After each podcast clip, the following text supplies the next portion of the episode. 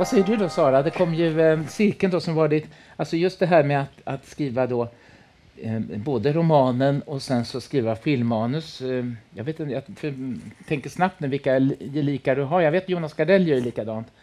Men eh, det finns inte jättemånga utan de låter i regel en annan person ta hand om, om filmmanuset. Jag tänker på Gillian Flynn med Gone Girl. Ja, annat. just det. Um, jo, men det förekommer ju. Um, nej, men det är väl...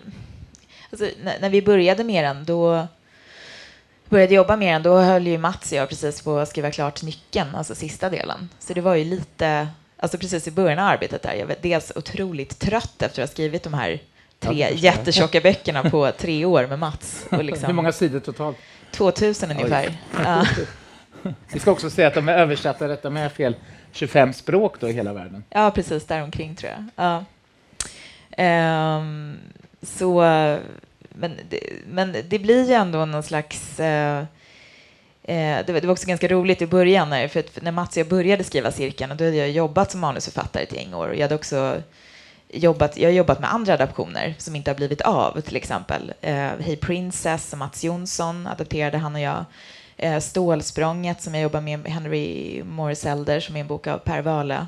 Jag var manusredaktör på Arn det var mitt första stora jobb som manusredaktör. Det var ungefär Hur var det? Hur var det? Det var som att göra lumpen i the Marines. jag fick panikångest och bettskena. True story. Hur många var ni inblandade där då i, i själva manusarbetet? För det är ju fyra och en halv timme film totalt, Arne 1 och 2. Det är en väldigt komplicerad fråga. Ja, okay, ja. Känner några kollegor. ja, nej men... Eh, nej, men du var väldigt, alltså, då ska vi se, så att jag, du var väldigt ung också, det är tio år sedan. Ja, men jag var 26 när jag ja. jobbade där. Eh, men, eh, nej, men så att jag, jag hade ju liksom jobbat i, i film, med, med filmmanus ehm, och så. Så att eh, när jag satt och jobbade med cirkeln med Mats i början, det var lite som att jag hade liksom lagt filmbranschen bakom mig ett tag. Då var lite så, oh, jag orkar inte med den där skiten, ursäkta. Men när vi alla nog känt så någon gång. eh, och jag bara, gud vad skönt att bara skriva en bok. Man behöver inte tänka på budget, man behöver inte tänka på några sådana grejer överhuvudtaget. Bara, man får göra vad man vill. Så satt jag bara, vad fan, jag skulle adaptera den själv och bara liksom eh, var, svor över mina egna beslut. Sen vet jag, jag känner Levan också så många, ända sedan Katinkas kalas, hans filmdebut, långfilmsdebut. Men, men han är en envis människa har jag ja. förstått också och vet vad han vill och så. Han är underbar på alla sätt. Och så, men hur, hur gick eh, då hade du haft Mats Strandberg vid din sida och nu hade du helt eh, Levan Akin. Hur gick det? Liksom, hur blev samarbetet där? Då? När, när då kanske Levan säger nej men Sara, det där passagen kan vi inte ha. Och börjar du gråta då eller, liksom, eller skrika? Eller? Vilka draman. Eh, nej, alltså alla samarbeten ser olika ut eh, och alla människor har olika temperament. Alltså, eleven och jag hade kanske fler diskussioner, liksom, men vi har en enorm respekt för varandra och eh, kärlek för varandra. Så att det var ju liksom aldrig någon...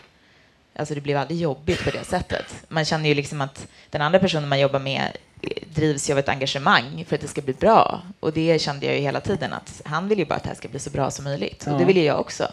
Och han är regissör också, så att det, jag, det, han har en annan blick på det. Och ibland så måste jag ju också faktiskt lita på honom, kände jag. För det är han som ska göra det. Och sen så, sen så lärde jag mig också väldigt, alltså med Mats och jag när vi började jobba med Engelsforsböckerna var ju Eh, en väldigt viktig grundregel är att man får inte köpslå. Alltså i bemärkelsen om du får ha den där grejen så får jag ha den här grejen. Utan vi måste vara överens om vartenda kommatecken. Och då betyder det att om en säger si och en andra säger så, om man inte kan övertyga den andra, då måste man bara hitta en tredje väg. Och då hittar man ofta de bästa idéerna också. Så, att, så att det var ju liksom ett... Um, Eh, jag, hade mycket erfarenhet av samarbeten och, och Levan eh, har också samarbetat på många sätt tidigare i produktionen. Så Men just de här samarbetena också, många drar ju sig för oss och, och, tycker att de har mm, mm, är duktiga kanske på att skriva romaner och noveller och även filmmanus, men det är så vansinnigt ensamt. Men du har vågat, och även ni har ju vågat eh, gå utanför den här ensamhetsbubblan. Är det någonting ni, men du har ju också varit jättemycket ensam, vilket är att föredra, ensam eller tillsammans med någon? Det enda projekt som jag skrivit helt ensam är Norra Latin, då, min roman som kom för två år sedan. Men um, man är ju aldrig riktigt ensam som romanförfattare heller. Det finns ju alltid förläggare, redaktörer. Jag brukar låta folk läsa texten under arbetet. Um, men det är klart att det är skillnad. Nej, men jag tycker att det, det, det finns... Uh, det gäller att välja rätt person och rätt projekt.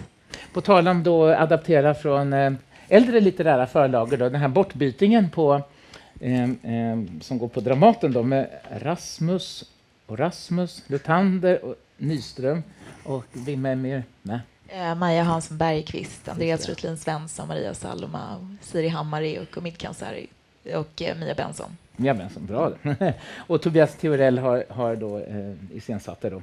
Eh, och jag frågade dig i häromdagen då, ska inte det här bli film? Alltså, det är så otroligt spännande historia. Det är liksom nordisk mytologi som du har eh, intresserat dig för. Det tänkte jag också när liksom den här fantastiska succén för Sagan om ringen, att det är ingen som ingen i Sverige som hänger på det där. Och just Selma Lagerlöf, jag tänkte om jag någon gång hamnar, det kommer väl aldrig hända, men om jag någon gång hamnar vid ett middagsbord med Peter Jackson så måste jag berätta om Selma Lagerlöf för honom, för det är säkert ingen som har gjort. Men då tänkte jag, du som ändå, det finns liksom paralleller med dig och Peter Jackson. och, eh, men sen sa du absolut du sa nästan direkt nej, att den här går inte att göra sån film, Bortbytingen. Varför det? Nej, men det var ju mest bara att den dramatisering jag gjort är gjord för scen. Så att jag tror inte, jag skulle nog, ska man göra det så måste man göra det på ett sätt som är gjort för film. Mm. Och, och, det är väl lite också det, när jag jobbar med historier så, eh, eftersom jag jobbar med olika medier så tycker jag väl kanske också just den här historien känns spännande just i det här mediet, som De dödas röster som jag skrev för P3-serie, som är som en mockumentär. Eh, jag har fått lite så här förfrågan efteråt, så här, ska man inte göra tv-serie på det här? Men jag känner bara, nej men jag har redan berättat den och jag valde just den historien just för det mediet.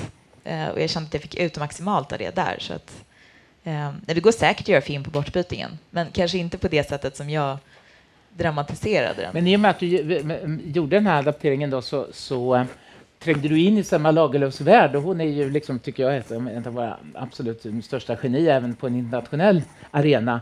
Men hennes, eh, och om man tittar då för hundra år sedan, alltså när vi ser våra eh, svensk films guld, första guldålder de med här filmatiseringarna av Gösta Berlings saga, Herrarnas pengar, Kökaren och så vidare, så tänker jag liksom att det här, det här borde ju liksom fungera även idag. Men eh, skulle du rekommendera producenter och regissörer att intressera sig för Selma Lagerlöf eller är hon passé?